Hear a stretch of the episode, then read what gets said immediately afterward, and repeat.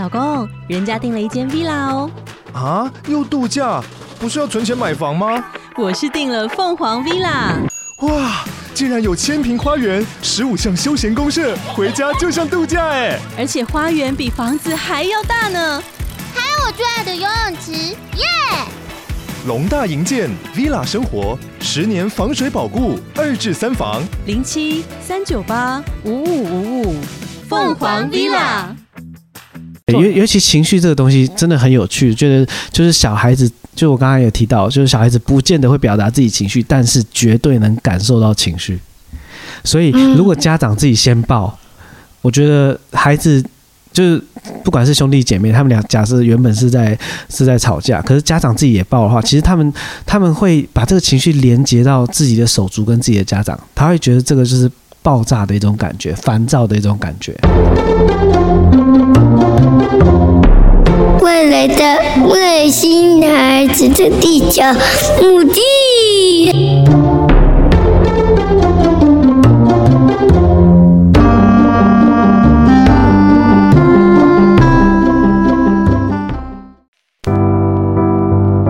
像这样子听起来，就是因为其实我也是。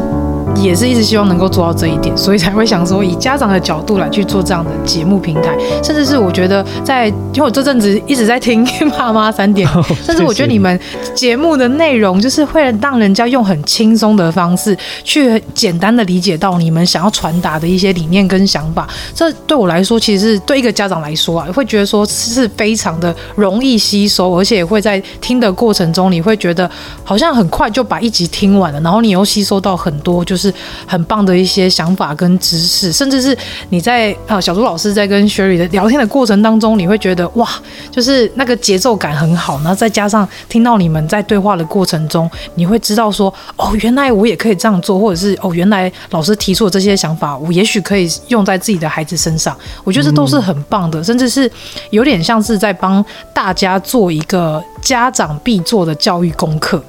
就是变成我们大家要先听、先理解，然后再来后续可以把这些呃理想，或者是把这些目标使用在自己的身上，使用在自己的孩子身上。因为有时候我觉得你在教孩子的过程当中，其实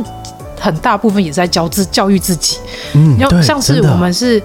特殊儿家长，我们其实一开始，如果我们没有生这样的孩子，我们也不知道说，原来我可以有这么大的耐，这么多的耐心，甚至我也不知道我有这么大的能耐，可以带着他这样持续去做复健，然后持续去做回诊，甚至是去查更多的一些相关资讯来了解我的孩子以后可能会遇到哪一些的状况。对，那甚至是我也可以先帮他做一些预习。那也是想要跟大家说。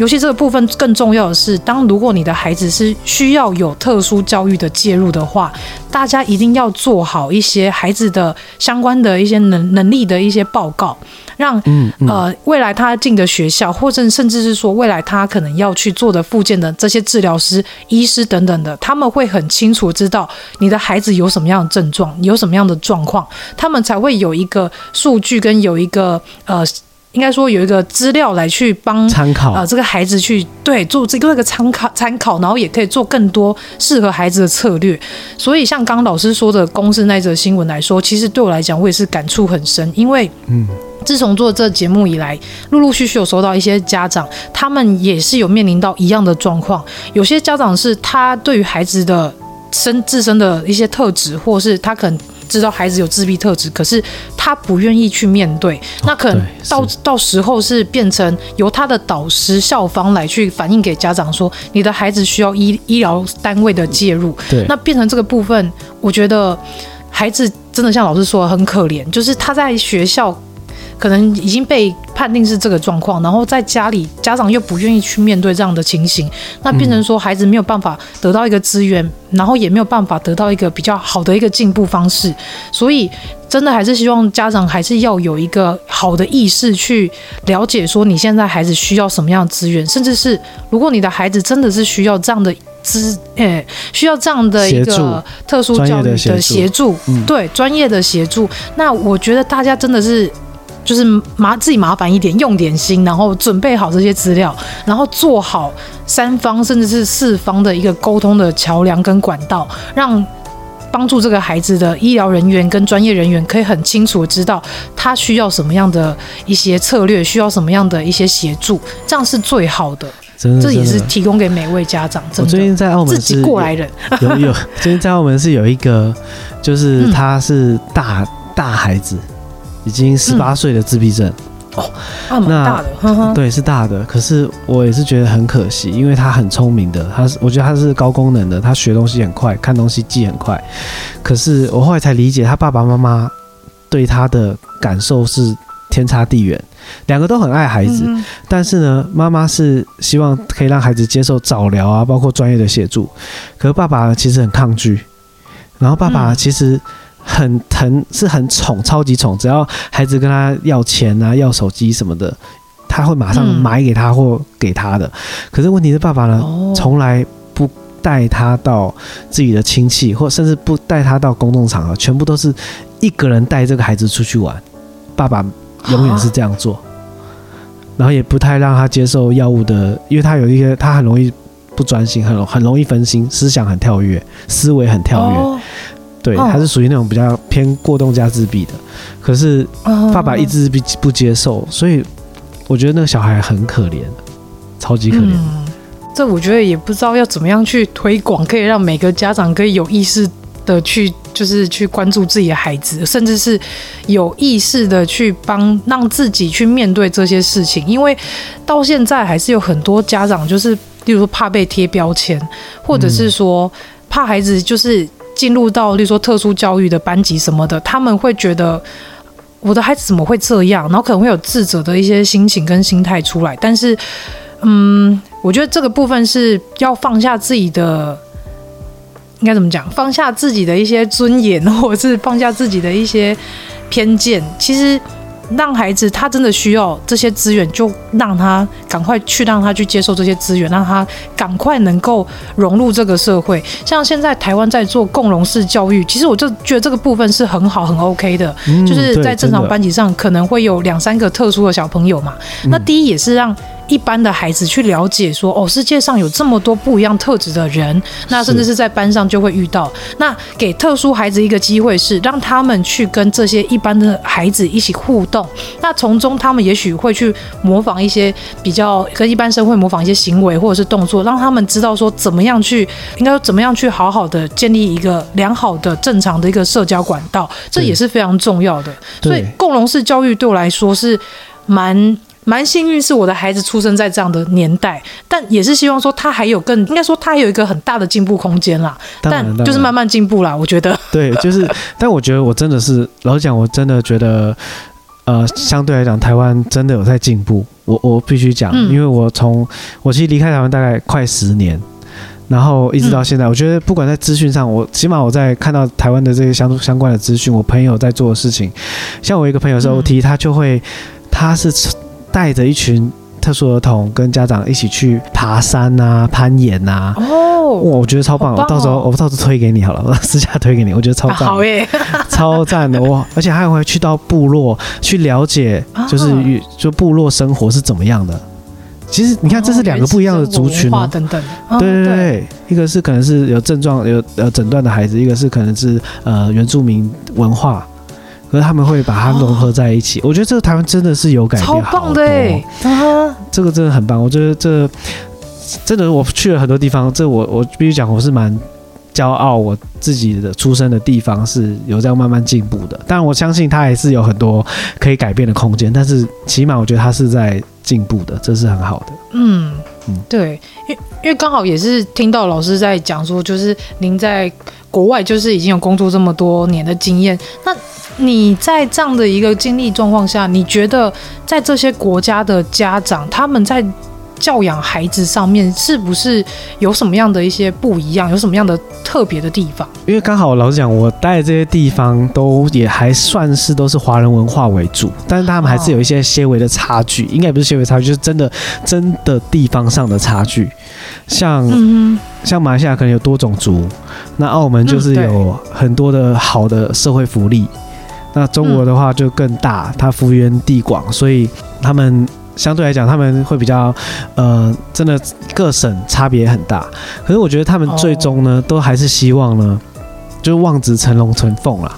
哦，这个我觉得在华人的文化是蛮好像都是这样，蛮深的。老实讲，对。那我再举一个例子，是我那时候在马来西亚看到的。我觉得这个例子跟这个真的是基本上华人地区真的很明显。我有一次在马来西亚有一个岛叫 Rawa 岛，超级漂亮，嗯、我也会推荐你们去。以后疫情结束，应该大家都可以去，很棒的一个地方。嗯、然后因为爪哇岛是马来西亚的一个度假胜地，所以不只是马来西亚人，也很多就是西方的。呃，就是欧美的人也会去那边，可能包一个星期或包一个月这样去那边岛上度假的。哇，那个画面很有趣。但因为我们去玩嘛，我觉得就是那个沙滩很棒，蓝蓝天、蓝海、白云，然后沙滩，哦，真的很舒服。可是那个画面好好玩，是晚上啊，你就看到晚上一群是欧美欧美人的的孩子跟家长，一群是华人的孩子跟家长。好了，然后你就看到欧美的，嗯。孩子跟家长，呃，孩子跟家长就是孩子，呃，家长是欧美的家长，就是生完火在那个沙滩上生火，然后呢就自己在躺在旁边看星星了，然后他们孩子呢就在围着火在那边跑啊撞啊，就是很开心的玩，很开心的玩。对，然后华人的家长呢，华人家长竟然在那个沙滩上，他们竟然带，我不确定是可能是新加坡或者马来西亚华人，他们居然带了一套麻将去那边打，在沙滩上打麻将。这么酷！家长在沙滩上打麻将，可是跟真正有趣在这里，他们一直不准孩子乱跑啊。他们不是一个很安全的空间吗？因为是海滩啊，因为是海滩，他们冲去海，他要冲海或者怎么样。可是我从来没有发现到一件事，哇，这怎么差距这么大？一个是家长生完火之后，他相信孩子可以对自己负责吧，所以他嗯对，所以他会让他在那边跑。他是他生完火，他还是在，而且旁边有水有海，他让他在沙滩上跑，他他当然会跟他们讲说哪一些是不能做的，可是他愿意在这个可接受的范围内，让他们在自己里面自由发挥。可是呢，华人家庭这边是蛮特别，是 我们自己在打麻将之外，但是我不准你做任何事，因为你你做什么事情，第一个我怕你危险嘛，所以你最好是都不要做。对。但是同时，他们坐在那边，对，就但是小朋友就就很不开心，但是也不能怎么样，有些人可能生气啊什么，但是或者也是要听家长话，或者是真的是忍不住跑一下，但是最后还是喊了个几声，他还是会跑回来，被骂几声他就跑回来。哇，这个真的是我觉得在外面哇，一次看到那个比对，其实对我来讲是蛮蛮冲击的，真的是差别很大哎，就是一个是很放心，就是我知道孩子他他们自己知道说。能做什么，不能做什么，所以我提醒一下，他们自己就会在一个安全范围里面自己玩耍。可是另外一边状况是，我就是怕你危险，我就怕出什么事，所以你最好就乖乖坐在那边，无论你是拿手机看书都好，就坐在那边不要动。对，最好就是真的是坐在那边不要动。可是我其实我我我想讲，也不是说这就是华人都是这么传统，都是只能让才子不会动。可是我想讲的是，呃、嗯，这两边看到文化上是，我们到底期待孩子。什么时候开始学会对自己负责任？对，真的，这很重要。嗯，我觉得的确是在东方文化上，我们可能到很大才愿意让孩子自己负责任。没错，这也是我觉得很很需要被改变的一个文化。因为我曾经有在一集有聊过有关于就是欧美国家跟华人社会的亚洲国家对于。就是亲子友善这件事情的差异也很大，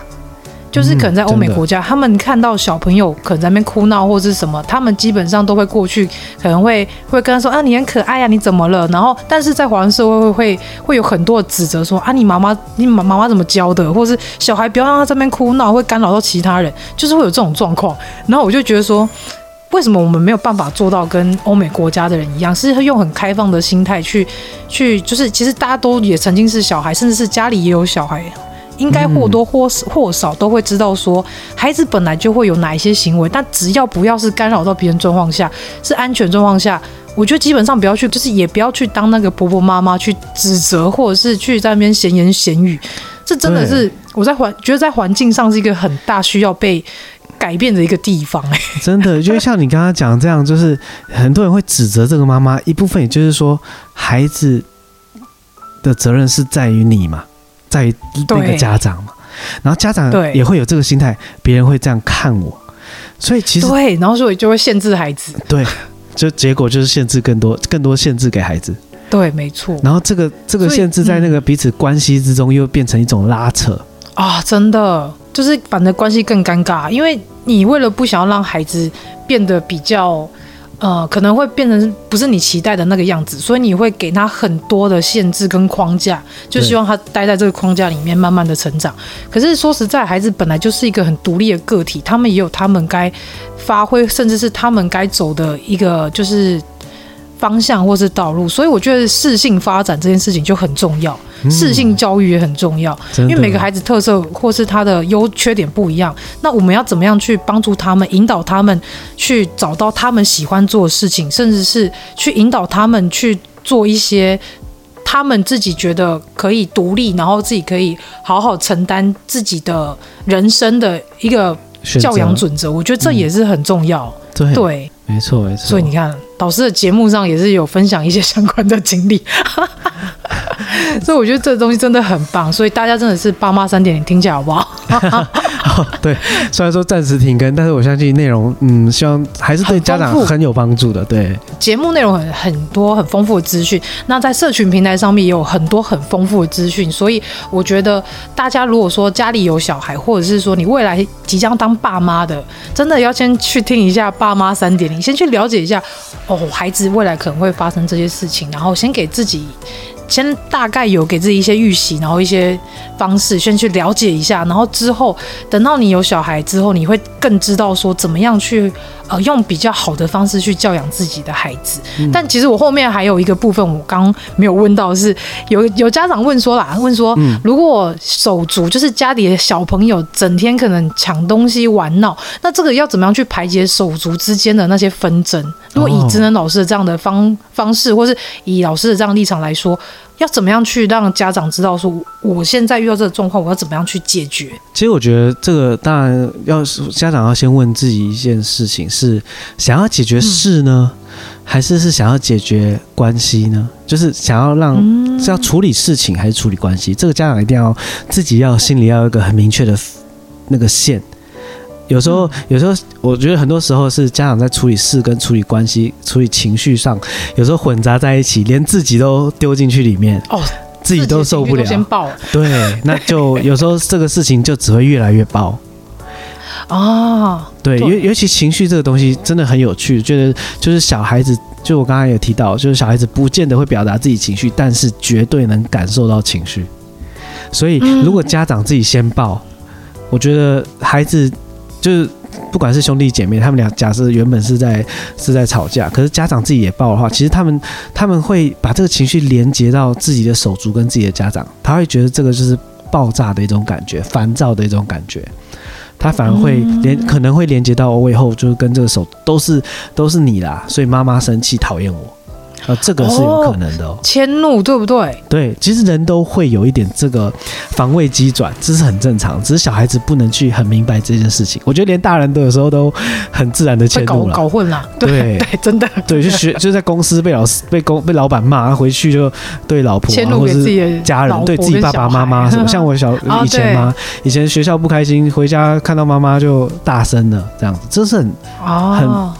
很平常会发生的。但是家长要。察觉到这件事情，这是蛮重要的，可是真的很难，这个真的不容易。我必须讲，这真的不容易。超难。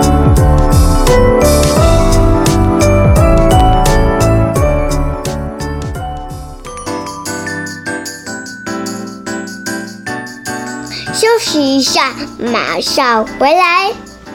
Hello，喜欢我们外星孩子的地球日记节目的朋友，欢迎 Apple Podcasts Mr. Bus。给我们五星评价并留言给我们哦，并分享给所有的朋友们。如果从不同的平台收听到我们节目的朋友呢，也欢迎到 IG 私讯地球妈妈来跟地球妈妈聊天互动哦。更欢迎家有特殊儿童家长或是想认识不同特质的朋友呢，还是想跟地球妈妈一起用正能量爆棚的朋友，一起加入赖社群，搜寻地球妈妈战队就可以找到我们喽。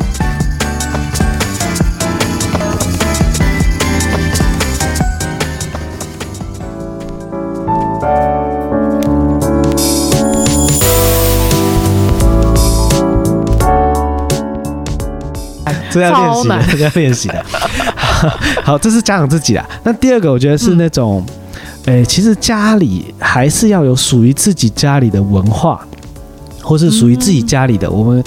简便来讲，说什么类似家规，也不是说家规啊，不是这种祖祖传家规，是这种，哎，我现在有一个小家庭哦，或者是我现在就是有一个有一个家庭是有兄弟有兄有有两个小男孩啦，有兄他们是兄弟啦，差几岁，那我们就有一些小小的一些文化，譬如说，呃，玩具怎么样分享，使用，怎么样使用，怎么样可以，怎么样去排那个先后顺序。假设是今天是谁先拿的，那这个这今天谁先拿就可以先玩多久，但是不可以一直霸占着。可能最多就是玩半个小时或一个小时，就是把这些比较可能出现纷争的事情呢，你先定好一个他们可以理解的孩子可以理解的规则，因为有这个规则当做基础，你在处理这些事件上会，因为处理事情容易，当处理事情容易之后，你在处理情绪也会跟着容易。因为那个规则很明显了嘛，你们都已经学到，我们从小到大就是这样子，一个一个玩具先拿是可以先玩半个小时的，嗯，对你这这个事情就没什么好说的了。可是那因为这个事情确定了之后，我们再处理情绪，但你还在生气了，对不对？当然小孩子觉得说我玩半个小时当然不够啊，我还要生气啊。对，那我妈妈我可以理解你在生气，可以，你可以生气。那这个东西，可是因为家规已经定住定定好了，那你还是换给弟弟玩。那你要生气可以，那你现在生气，我们再来解决生气这件事情。先处理好就是违反家规这件事，再来处理生气的孩子的情绪的问题，这样。也也这样讲，好像又有点不太正确。应该应该是说，当你有这个很明对事情很明白准则之后，你就可以很快速解决事情。嗯你就不用在事情上兜圈，因为有时候小朋友会这样吗？他昨天都玩了两个小时，为什么我今天才玩一个小时就要给他？因为你平常没有定这个规则嘛。啊，对对对对对。所以他当然会翻旧账嘛。对，对不对？真的。对，有些小孩子好像不是玩具，有些纯粹是拿一个杯子。比如说，我今天就是想拿这个大一点的杯子，我明天就是想拿这个小一点的杯子，我就是我今天就是想这样啊。对，嗯，但是如果对这种这种，你如果已经呃，就是平常就拿东西的顺序啊，什么你都有有一个比较明确的，或是或是玩玩东西的顺序，这个你都有比较明确的一个方式的话，我觉得你就可以，其实主要是帮助爸爸妈妈省一点时间去处理这些杂事。我们看重的是孩子之间的关系，我们看重的是家人之间的情感，所以我们花更多心力跟时间去处理关系跟情感。会，我觉得对才这才是对家长，或对家庭来讲会比较正面吧。嗯，对对对。当这些事情都解决了，你才可以说哦，那好，现在你可以生气。等你生气好了之后，我们再来跟你的，因为情绪过了之后，冷静了一点之后，你再来跟弟弟去讨论刚刚这件事情，是不是哥哥？你其实你明明知道只能玩半个小时，你是我知你是不是真的是其实是想玩的？那他可能因为他冷静了嘛。所以，我们那时候也不急着说你要马上道歉。其实有时候强迫道歉也会变成是另外一种冲突。哦，对耶，对，这的确是，而且有时候他会拒，就是有些小朋友会拒绝道歉，他会觉得我现在还在气头上，我凭什么要道歉？对啊，我就还明明就做错事啊。对啊，他明明昨天就玩两个小时，为什么我现在是我才玩一个小时我就要道歉？而且我要被骂。对，你还骂我。为什么你昨天不骂他？对，对不对？还旧账，就没完没了。对，你就是对哥哥比较好，就有这些想法出现。对，这种想法出现之后也，也、哦、这关系就破坏了嘛。所以你事情解容易解决之后，嗯、你现在处理，等他冷静了，处理他们这关系。哦，你刚刚想完，嗯、你会怎么生气？那也跟弟弟解释，呃，也跟弟弟解释好说，哦，哥哥是真的是想玩，可是哥哥现在他已经冷静，他已经认错了。那弟弟，你觉得哥哥现在认错，你接不接受？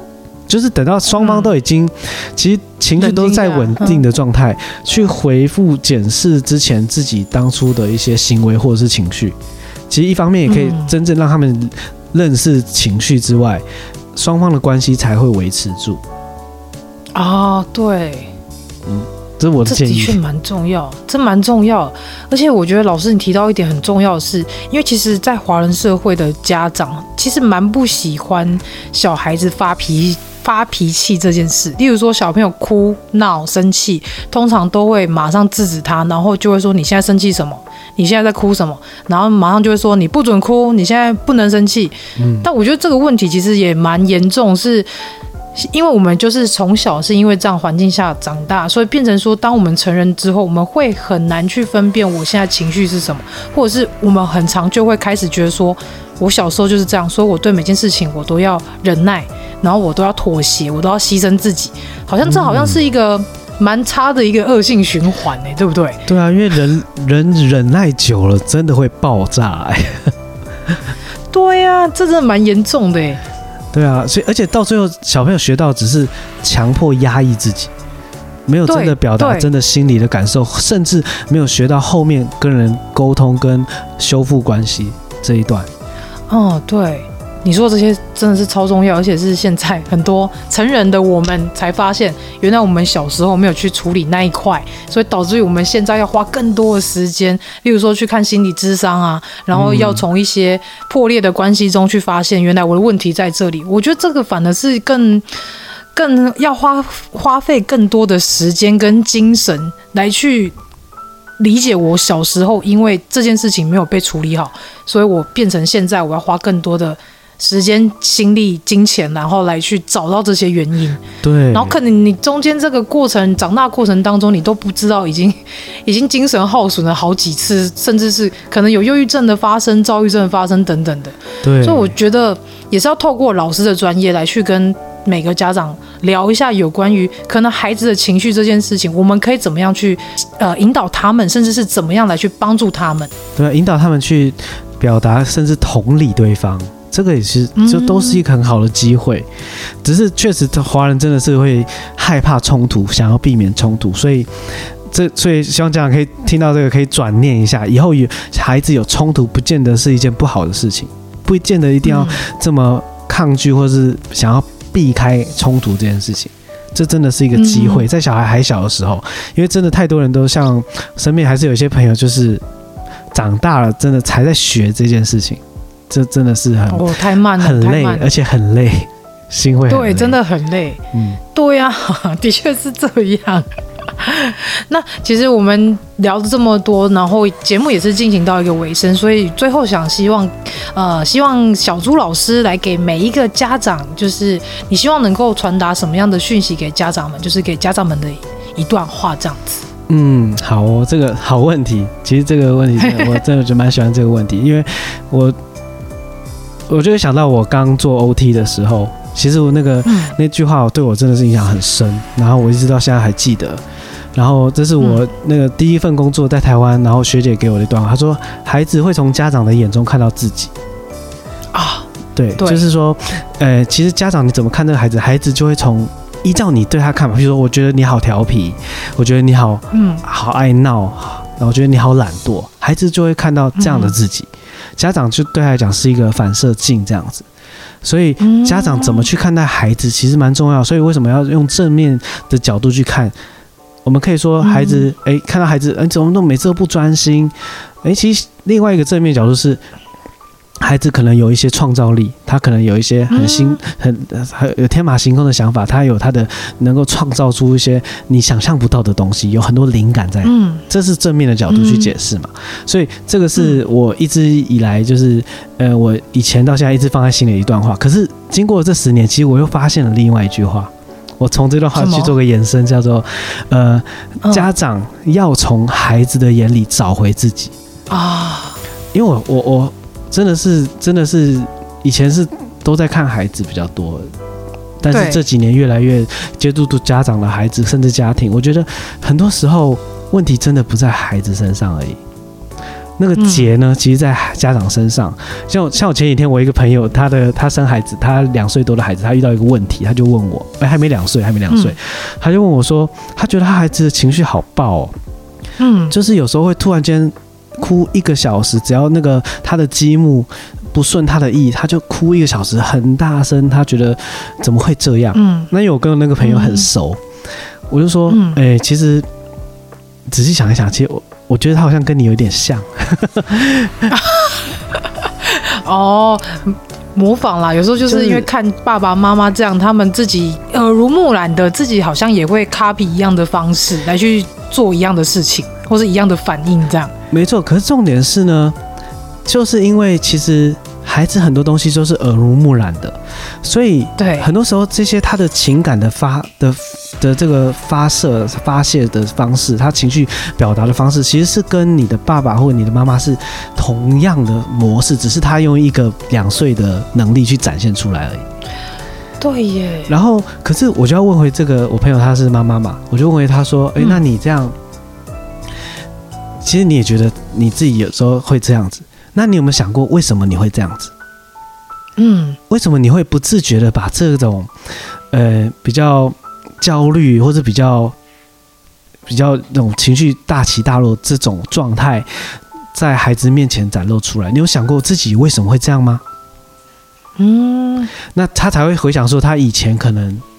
有遇到了一些，就像他可能想回他以前小时候是怎么面对这些问题的。那当时他的爸爸妈妈，就是说他现在对孩子来讲是是外公外婆嘛，他对他以前的爸爸妈妈、阿公阿妈怎么对他的？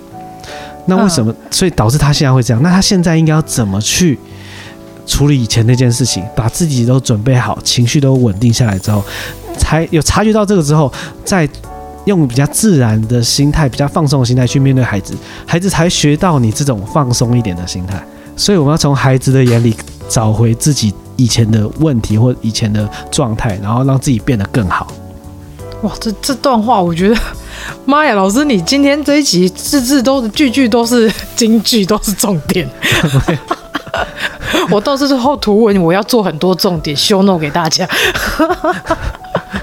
因为你刚说的那个是最主要的一个原因，是我们都会受到原生家庭的影响。那你从小可能就会复制爸妈给你的教育模式，然后潜移默化的复制给下一代。那如果你在你的孩子还没出生之前，你没有觉知到你以前的性格，甚至是你小时候面临到这些状况的时候，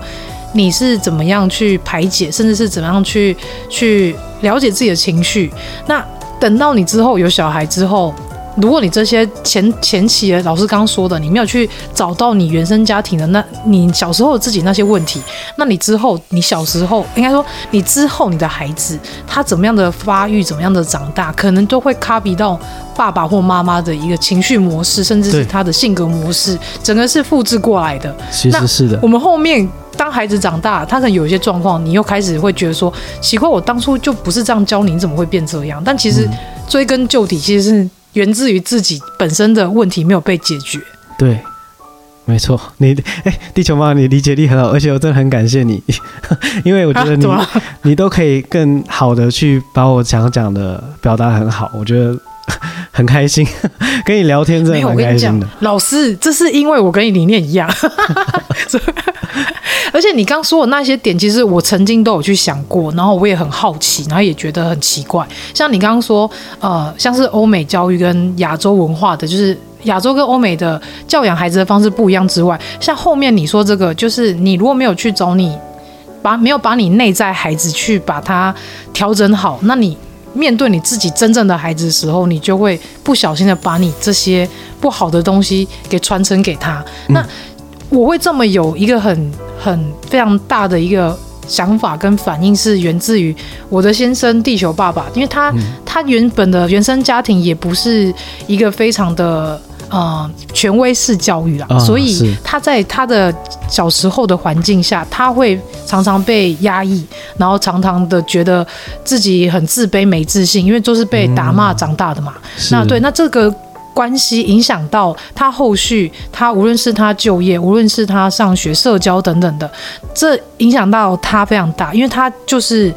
因为小时候的环境，导致于他长大过程当中，他的人格、他的性格就会变得比较没有自信、没有安全感，甚至对每件事情都很自卑，也比较负面情绪，就是他不会把事情往好的方面想，他都会觉得往比较悲观的方式去想。嗯嗯嗯。但我觉得这部分就是因为。小时候可能权威式教育导致他长大变成这样，那所以我后来我就尝试跟他说，因为他有发现他不想要用他父母的方式来去教育我们的孩子，可是他又潜移默化的，可能在某一些事件，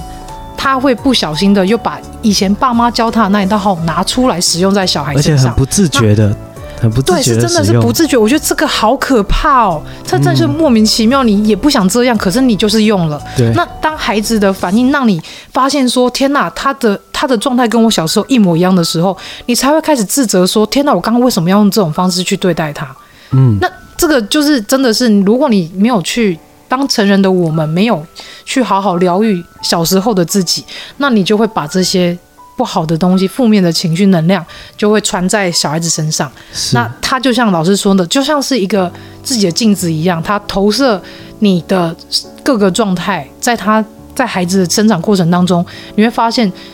他的样子就是你小时候的样子。是啊，是啊。其实我觉得我自己很幸运，因为我真的看过很多小孩子，所以我觉得我一直在，我透过不虽然不是自己的孩子啦，可是我其实我很幸运，就是看了这么多孩子，我都在从他们身上，我好像一直在找回自己小时候的样子，就是，诶，我小时候会这样吗？诶，也会哦。那为什么我会这样？嗯我其实这是我在做 OT 的过程中，一直在每一个孩子我都会这样去思考的。去去思嗯思考自己要怎么样面对他，或是面对自己，所以我觉得这个是我很幸运的部分。但其实我突然 有一个问题，但我觉得这把它就是当成我们最后的问题，然后我就把它结束掉。OK，聊好久，没问题，没问题。这集我可能要剪两集。辛苦你了，不会不会但我觉得很开心，因为我觉得找到志同道合的人，理念相他相同的人，然后用自己比较正向理念去传达给每一个人知道这件事很重要。但是我最后一个问题是想要问老师，你为什么会想要做职能治疗师？哦，这个问题，这个这个，其实我真的原本。像我一开始讲，原本不太知道职能，我自己都不太知道职能是什么。我其实原本、嗯我最早最想要念的是心理系啦，但是就是分数没到。哦但是我看到职能，哦 我有去了解一下职能治疗里面有什么。其实里面就包含了，嗯其实我职能治疗包含了就是神经，就是大脑，还包含了儿童，嗯然后也包含了心理，这算是职能治疗三大领域。那那时候我就看到心理，我就觉得哇，有心理耶！那就算那个没，就算我想要的心理系没上，我也可以去念这个相关的吧。然后念完之后，我又经过了实习，我觉得嗯跟儿童互动、跟小孩子互动是能够最最广能看到的东西最多的，所以我就特别喜欢走小孩子的职能这一块，因为我可以看到爸爸妈妈，哦。我可以看到孩子，我可以看到老师，我很我觉得对人，我对人很有兴趣。难怪，嗯，就是老师，我发现你在就是处理个案的时候，你不是单教育孩子，不是单治疗孩子，而是你是去教育他整个家族，治疗整个家族。其实这个概念好像是这样。因为我觉得这样是最有效的，因为我以前也是嗯刚开始的时候，我也觉得我就是治疗孩子而已嘛。可是真正你都知道，如果你只是对着孩子是没有用的。对，因为孩子离开这边之后，他还是会回去那个大蓝缸里面。对，所以这也是为什么我想要做爸妈三点零哦，因为我觉得我希望可以传递一些我的这些想法啦，不确定有没有帮助啦，嗯但是我觉得像你今天这样理解我的节目，你会说，诶，他用比较简单的方式，那比较有趣的方式，可以推广这些理念，我突然觉得我自己被理解，我很开心。是真的啊，因为你用的方式很浅显易懂，而且是非常用很轻松的步调。就是我在可能一边做事一边听的时候，你就会发现，哎，我刚刚默默就听完整集，而且很舒服。然后从中间我又理理解到很多一些理念跟想法，或者是做法等等的。我真的觉得你们节目存在之必要是非常重要，所以老师赶快复更吧。好，谢谢你的鼓励，我真的真的有，因为真的是第一次，算是一个听众直接面对面这样跟我讲，真的有鼓励到我，我会加油，我会努力的。对，而且我觉得你们粉砖很多资讯做的很好、欸，就是把它做的很浅显易懂，而且有些东西，因为我看你们 IG 跟社跟 FB 社群嘛，嗯我发现你 FB 的一些文字资讯还蛮多的，而且资讯量还蛮丰富的。是哦，那就是要我自己努力推广一下，我可能自己太有点分身乏术，之前之后应该会再安排时间这样。就是期待老师带给大家更多更优质的一些主题跟内容跟方向，给每一个迷惘中的家长。没问题，在迷航中的家长，对对对。那今天非常感谢老师上节目来跟大家聊了这么多自己的理念跟想法，以及提供了这么多有用的知识给大家。我们今天非常感谢小朱老师上我们的节目，谢谢老师，也谢谢地球妈妈的安排，谢谢，真的，大家拜拜喽，谢谢，好开心哦，大家拜拜，拜拜。